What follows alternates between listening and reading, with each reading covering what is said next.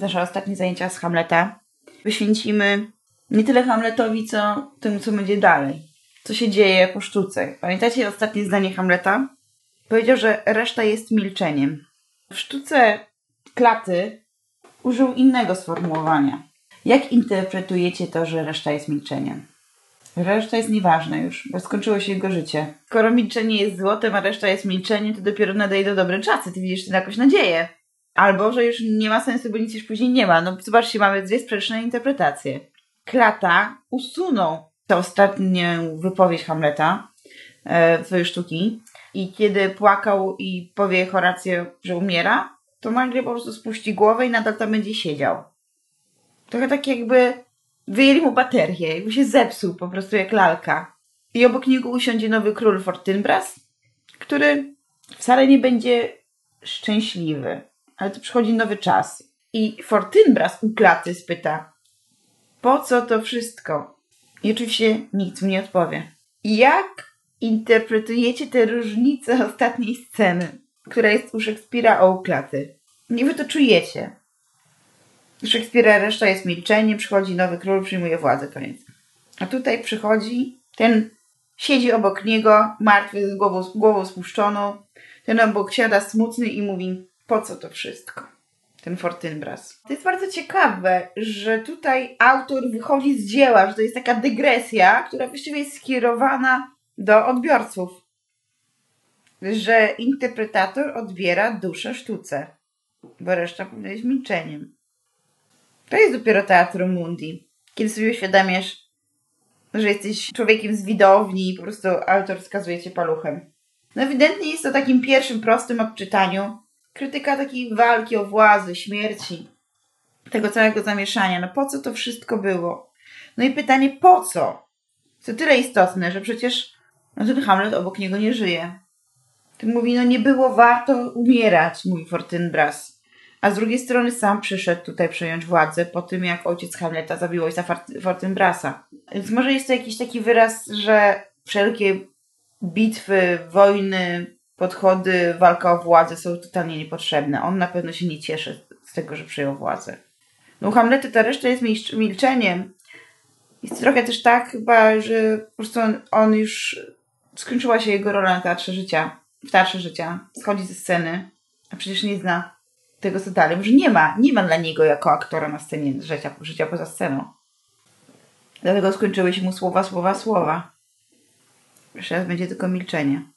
Tak specjalnie nawiązuje ciągle tego klaty, bo on już nam otwiera pole interpretacyjne Hamleta, bo już jest jakąś interpretacją Hamleta.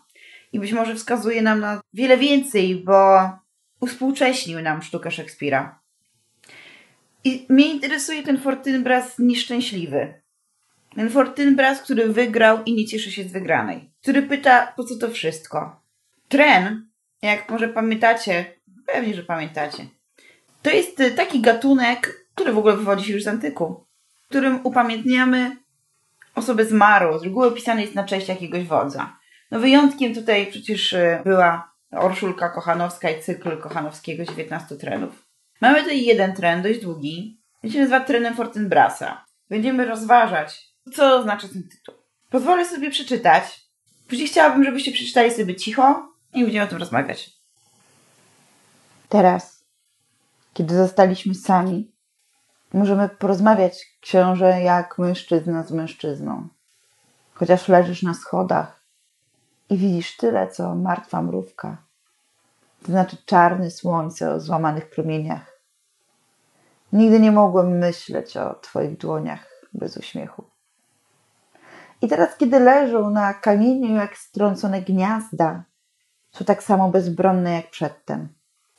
To jest właśnie koniec. Ręce leżą osobno, szpada leży osobno, osobno głowa i nogi rycerza w miękkich pantoflach. Pogrzeb mieć będziesz żołnierski, chociaż nie byłeś żołnierzem. Jest to jedyny rytuał, na jakim trochę się znam. Nie będzie gromnic i śpiewu. Będą ląty i huk, kir wleczony po bruku, hełmy, podkute buty, konie artyleryjskie, Werbel, werbel, wiem, nic pięknego. To będą moje manewry przed objęciem władzy. Trzeba wziąć miasto za gardło i wstrząsnąć nim trochę. Tak czy owak, musiałeś zginąć, Hamlecie. Nie byłeś do życia. Wierzyłeś w kryształowe pojęcia, a nie glinę ludzką. Żyłeś ciągłymi skurczami, jak we śnie łowiłeś chimery, łapczywie gryzłeś powietrze i natychmiast wymiotowałeś. Nie umiałeś żadnej ludzkiej rzeczy. Nawet oddychać nie umiałeś. Teraz masz spokój, Hamlecie. Zrobiłeś, co do ciebie należało. I masz spokój. Reszta nie jest milczeniem, ale należy do mnie.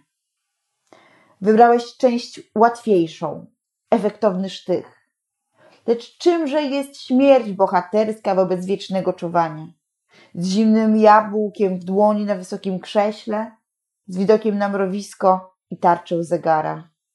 Żegnaj, książę. Czeka na mnie projekt kanalizacji i dekret w sprawie prostytutek i żebraków.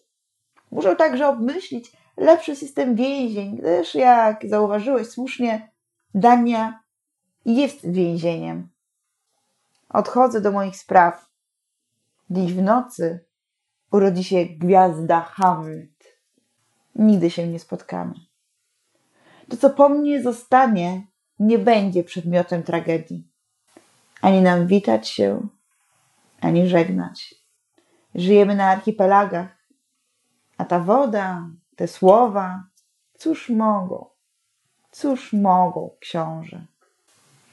Czyli jeżeli y, Fortynbras tutaj, jako podmiot liryczny, tak, bo mówi, że są te czasowniki y, w liczbie pojedynczej i w pierwszej osobie, co on musi zrobić? To on jest źle nastawiony do tego Hamleta, który leży martwy u jego stóp. Czy zatem to pasuje nam do trenu? W trenie powinniśmy wychwalać osobę zmarłą. Mówić o też pustce, jaka po niej pozostała. Jak to się ma do gatunku w ogóle? Tutaj mówi, że on go precz poniża, bo niby cytuje jego słowa, ale przecież te słowa, tak jak woda, nic nie mogą. To nie będzie lament. To będzie wielkie ukoronowanie tego, że zginął w walce. Ale ten Fortinbras mówi, to nie byłeś żołnierzem. On po prostu mu taki piękny pogrzeb zrobi. Bo tak trzeba, bo tak umie. Kir wleczony po bruku, hełmy, podkute buty, konie artyleryjskie, werbel, werbel. Ja nic pięknego. Nic pięknego, właśnie to jest piękne dla żołnierza. Nic pięknego dla rycerza w miękkich pantoflach. Czym jest ten rycerz? Dlaczego on go nazywa rycerzem w miękkich pantoflach? Czy to nie jest krytyka tego Hamleta? Że jest słaby, nie? Z jednej strony jest słaby, a z drugiej strony pomyślmy o czasach. Mamy przełom renesansu i barokko, no. Jak on ma wyglądać jak książę, jak nie w aksamicie? On naprawdę jest rycerzem w miękkich pantoflach. Przecież nie ma stroju rycerskiego. On idzie, walczy. Ten pojedynek jest nadal w tych pięknych strojach. Jest księciem. Więc jest to jednocześnie i wyraz prawdy i pogardy. Czy jest jakiś paradoks życia Hamleta? Że nie jest ani tym, ani tym, bo jest gdzieś zawieszony. A jak interpretujecie początek? Teraz, kiedy zostaliśmy sami, on stoi nad zwłokami. Przypomnę i mówi pierwszej osobie liczby mnogiej. Możemy porozmawiać, książę, jak mężczyzna z mężczyzną. Czyli nie byłeś godny bycia mężczyzną do tej pory. Teraz, kiedy taki leżysz, to nie uciekasz. Musisz wysłuchać tej rozmowy, tak? Musisz być, musisz być w niej. Leżysz na schodach i widzisz tyle, co martwa mrówka. Czarne słońce o złamanych promieniach. No jak ta perspektywa, kiedy leżysz do głową na ziemi, może być faktycznie perspektywą, której widzisz tylko czarne słońce o złamanych promieniach. Wszystko cię oślepia z góry. Ci nie możesz podnieść. I zobaczcie, znowu mam pogardę. Nigdy nie mogłem myśleć o twoich dłoniach. Bez uśmiechu. Znaczy, szydzę z twoich dłoni. I one teraz leżą na kamieniu jak stracone gniazda. Są tak samo bezbronne jak przedtem. Fortinbrasa rycerza i wojownika śmieszą delikatne dłonie Hamleta. Hamleta, który On nie był wojownikiem. Mnie to śmieszy. Nie może w ogóle przyjść do wiadomości, że może mieć, mężczyzna może mieć takie miękkie, delikatne dłonie. Fortinbras też był księciem, ale widać, że to jest zupełnie inny książę, to jest wojownik. Akurat on jest fajnie pokazany w dramatycznym. Wchodzi wielki, wielki po prostu mężczyzna, aktor. I jeszcze w ogromnym, futrzanym e, futrze, w ogromnym futrze. Wygląda jakby niedźwiedź szedł na scenę. Tam jest to tak dobrze pokazana ta różnica między Hamletem a Fortinbrasem. I też y, można pomyśleć o nowym, y, nowym myśli, czyli jakie były tej pory te rządy, a jakie przyjdą teraz. Rządy silnej ręki. Nie. Wszystko w końcu będzie poukładane. No a tutaj jeszcze mamy tego Hamleta rozczłonkowanego, tak jak on był rozdarty za życia, zobaczcie, on tutaj też jest rozdarty po śmierci, bo ręce osobno, szpada osobno, osobno głowa no i nogi. A on się składa z części. To będą moje manewry przed objęciem władzy. Trzeba wziąć miasto za gardło i wstrząsnąć nim trochę. Jak będzie wyglądało przejęcie władzy? Czego potrzeba Danii? Co się dzieje po tym, że reszta jest milczeniem? To jest właśnie to, ta reszta. Żeby cokolwiek zmienić, to musiała być rewolucja, to znaczy musieli umrzeć wszyscy i nowe buduje się na zgliszczach starego. Więc ten pogrzeb Hamleta będzie właściwie wielkim pożegnaniem też przeszłości, tego jak do tej pory wyglądały te rządy. Dlatego będą ląty i huk. I te konie, i buty podkute. To jest pożegnanie z wielkim hukiem tego, co było, przeszłości. Idzie nowe i to już będą rządy silnej ręki. Każdy będzie wiedział, co wolno, a czego nie wolno. Nie będzie do wolności. I on w końcu mówi, tak czy owak musiałeś zginąć. Nie byłeś do życia. Co to znaczy? Dlaczego Hamlet nie był do życia? Jak Fortinbras postrzega Hamleta? Czym są kryształowe pojęcia, w które wierzył Hamlet? W jakie kryształowe pojęcia wierzył Hamlet? Bo nie wierzył w glinę ludzką.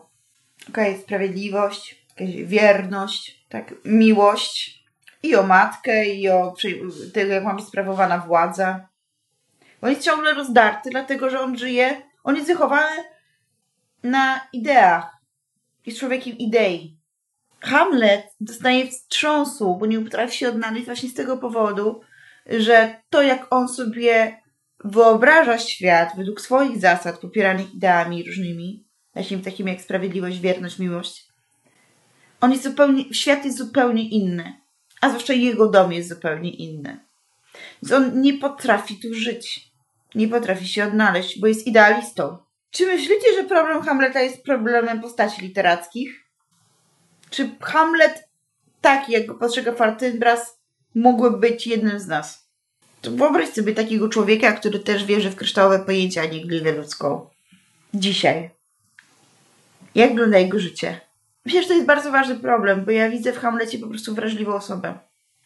Dzisiaj się mówi o jednostkach wysoko wrażliwych. To nie o to chodzi. Chodzi to o to, że też wychowanie człowieka jest takie, wszystkie książki, też praca naszych y, opiekunów, rodziców, babci jest taka, że pokazujemy ludziom, jak być dobrym. Uczymy ich przede wszystkim, co to jest miłość, że ta przyjaźń jest najważniejsza. Uczymy, wychowujemy na ideach, na kryształowych pojęciach. Tak wygląda edukacja. A później taki człowiek wychowany na ideach biegnie przed siebie w słońcu i nie zauważa, że, przy, że nadjeżdża tramwaj i mają zderzenie. I tym tramwajem jest rzeczywistość. Więc może pytanie tutaj warto też zadać o to, jak powinniśmy kształtować nowego człowieka, żeby nie skończył jak Hamlet. To od razu mu piachem w oczy sypać i pokazywać, jak wygląda życie. Umiar w dawkowaniu. Teraz jest, jest oczywiście od wielu lat ta moda na książki dla dzieci mówiące o śmierci chociażby. Tak, żeby powoli wprowadzać taką tematykę, żeby nie było szoku. Może to jest jakaś metoda z oswajaniem takim stopniowym. Tylko pytanie też, czy jeżeli uczymy o tym, że na przykład dobro zawsze wygrywa, to czy nie powinniśmy przy okazji powiedzieć, że no ale pokażę ci książki, w których nie wygrało. Dla równowagi w świecie. Bo na razie teraz tylko w książkach przecież dla dzieci dobro wygrywa. Zawsze głównym bohaterem jest ktoś niewinny, słodki, który nie przekracza granic i zwalcza zło. A to nie jest tak, że jak zrobisz wszystko dobrze, to wszystko będzie super. Też kwestie miłości, zobaczcie, że najpierw dostaje się baśni mówiące o tym, że przyjedzie książę na białym koniu i, będą żyli długo i szczęśliwie, oczywiście nie wiadomo jak. To później też w czasie dorastania, że każdy ogląda wiele komedii romantycznych. One wszystkie mają taki sam schemat. Ja nie jestem w stanie znieść tych komedii romantycznych. W każdym razie, co by się nie działo, oni tak będą razem i będą szczęśliwi, na tym jest koniec. A później biorą się kryzysy z tym związane, bo w życiu tak nie jest. W życiu trzeba pracować, a w żadnej z tych baśni nie ma w ogóle pracy nad relacją z drugą osobą. To jest tak i oni żyli długo i szczęśliwie. To znowu są kryształowe pojęcia. Te kryształowe pojęcia są właśnie dlatego kryształowe, nie dlatego, że są, można je dobrze prześwietlić. I może też nie tylko dlatego, że są cenne, tylko dlatego, że tak naprawdę one są trudne do określenia. Nie bardzo nawet potrafimy dokładnie powiedzieć, jaki one mają kolor, jakie one są. To są tylko pojęcia. To jest świat idei Platona. A rzeczywistość to ta glina ludzka. Przeciwieństwo kryształu. No i ten Hamlet cierpi. Tu mamy bardzo dobrze pokazane to cierpienie. Tego skurcze, łowienie chimer, gryzienie powietrza, wymioty i to, że on się dusi w tym świecie. On tu nie pasuje. Właśnie przez to. Bo on jest za dobrze wychowany. Może tak powiedzieć. Zapomnę, jak mój e, kuzyn kiedyś wrócił cały w błocie, e, jako mały chłopiec, do domu i mama się go pyta, co ty robiłeś, tak? Wszystko wysprzątała, ten cały w błocie, gdzieś tam wyturlany, bo mnie pobili. To nie mogłeś im oddać? Po prostu automatyczne pytanie matki, no, zirytowanej tym, że dziecko jest brudne i pobite też.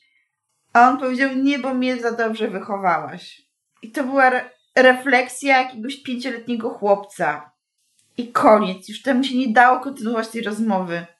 Wzięła go, umyła, czyściła i poszedł do pokoju, że to jest, to nie mogłem, bo mnie za dobrze wychowałaś, on sobie zdawał z tego sprawę. I powiem co teraz ma poczuć ta matka, która tak się starała dobrze wychować syna. I sobie pomyślała, no tak, zrobiłam mu krzywdę chyba. Bo to były kryształowe pojęcia. A on ewidentnie dostał gliną, no błotem dostał. Teraz mamy jeszcze y, rzut na to, że się staje daje, dalej z, y, z Hamletem. On teraz ma spokój. Bo zrobił to, co do niego należało, ale zobaczcie, że e, Fortinbras jakby dialoguje z tym Hamletem. Hamlet się tu poja pojawia w tych mm, cytatach. Reszta nie jest milczeniem. Nagle mówi mu Fortinbras. Należy do mnie. I to ty, Hamlecie, zobaczcie, wybrałeś łatwiejszą część, efektowny sztych, tak pięknie sobie umrzeć w walce. Śmierć bohaterska. A ja muszę wiecznie czuwać, z jabłkiem dłoni na wysokim krześle, z widokiem na mrowisko i tarczę zegara. Co mówi tu Fortynbras? Jak będzie wyglądało teraz jego życie? Jakie zadania stoją przed nim? Co musi zrobić Fortynbras? No, trwać. Być twarzą nowej władzy. Czyli on teraz przyszedł i musi posprzątać ten syf i pilnować, żeby nikt znowu nie zrobił Danii więzieniem. On ma o wiele trudniejsze zadanie. Lepiej było umrzeć śmierci bohaterskiej. Nikt nie będzie wychwalał Fortinbrasa za to, że on to wszystko posprząta. On będzie tylko patrzył na tarczę zegara, jak życie mija. I będzie sprzątał same dekrety, ulepszenie systemów. Dziś w nocy urodzi się gwiazda Hamlet. Znaczy, okrzyknął cię bohaterem, Hamlecie. I ja nigdy nie będę bohaterem, bo ja nigdy nie będę przedmiotem tragedii. Czy wyczuwacie tutaj nadzieję, czy smutek związany z tym stwierdzeniem? Że to, co po mnie zostanie, nie będzie przedmiotem tragedii. On nie ma na to wpływu, bo on musi sprzątać. Czyli on będzie sprawował dobre rządy. To nie będzie czas tragedii, ale też kiedy ty żyłeś w światach tragicznych, to ty staniesz się bohaterem. Tak gwiazda Hamlet. Dla mężczyzny o delikatnych dłoniach w miękkich pantoflach. A dla mnie nic. Siedzenie z zimnym jabłkiem dłoni na wysokim krześle. Zatem ani nam się witać, ani żegnać. Żyjemy na archipelagach. Co to są archipelagi? Zbiór wysp. Czyli co? Żyjemy na archipelagach. Każdy jest zupełnie inną wyspą. Nie mają ze sobą żadnych połączeń. Można powiedzieć też o przeciwnych archipelagach, tak? Nie ma nas. Nic nas nie łączy. A ta woda, te słowa. Jak interpretujecie wodę? Można lać wodę. Na przykład. Czyli to są takie słowa bez znaczenia. Więc to wszystko, co dla Ciebie było ważne, czyli słowa, słowa, słowa, z czego sobie zresztą Hamlet zdawał sprawę, że na początku było słowo, nie? A to są już teraz tylko słowa, słowa, słowa. To nic nie znaczy. One nic nie mogą. Słowa nic nie robią. Hamlet był mistrzem słowa. Fortynbras jest od czynów. Hamlet był od kryształowych pojęć, Fortynbras jest od gliny ludzkiej. Może mamy zestawienie idealizmu z realizmem. Bo ten twój świat, te słowa lane jak woda, woda, niczym słowa, one nic nie dają. W takim razie, czyli to jest trend? Trend Fortynbrasa, jak interpretować ten tytuł? Mówiliśmy, że może to jest antytren, jeżeli chodzi o Hamleta, bo on go raczej obraża niż wychwala. Chociaż ja tutaj też widzę, inaczej to patrząc, jakiś zachwyt tym, że Hamlet miał właśnie takie życie. Trochę współczucie, bo ja tak nie umiem, ale lekko też zazdrość. Miał inne zadania. Inaczej napisano jego rolę w starsze życia. Co oznacza trend Fortinbrasa? Że on jest napisany przez Fortinbrasa? Ja też tak to czytam, że tu Fortinbras dla siebie pisze tren. A w nim chowa swoje nadzieje, mówi, że przecież jestem dobrym człowiekiem, a przede mną trudne życie z jabłkiem, z zimnym jabłkiem na wysokim krześle. Koniec, muszę sprzątać. O, tej nocy, jak będziecie mieć później w dziadach, umarł Gustaw, narodził się Konrad. W, tym, w tej nocy, tego dnia umarł Fortynbras książę, książę, narodził się Fortynbras król. Już nic nie będzie takie samo. Muszę zająć się sprzątaniem. Więc może to podmiot liryczny pisze właśnie trend dla siebie.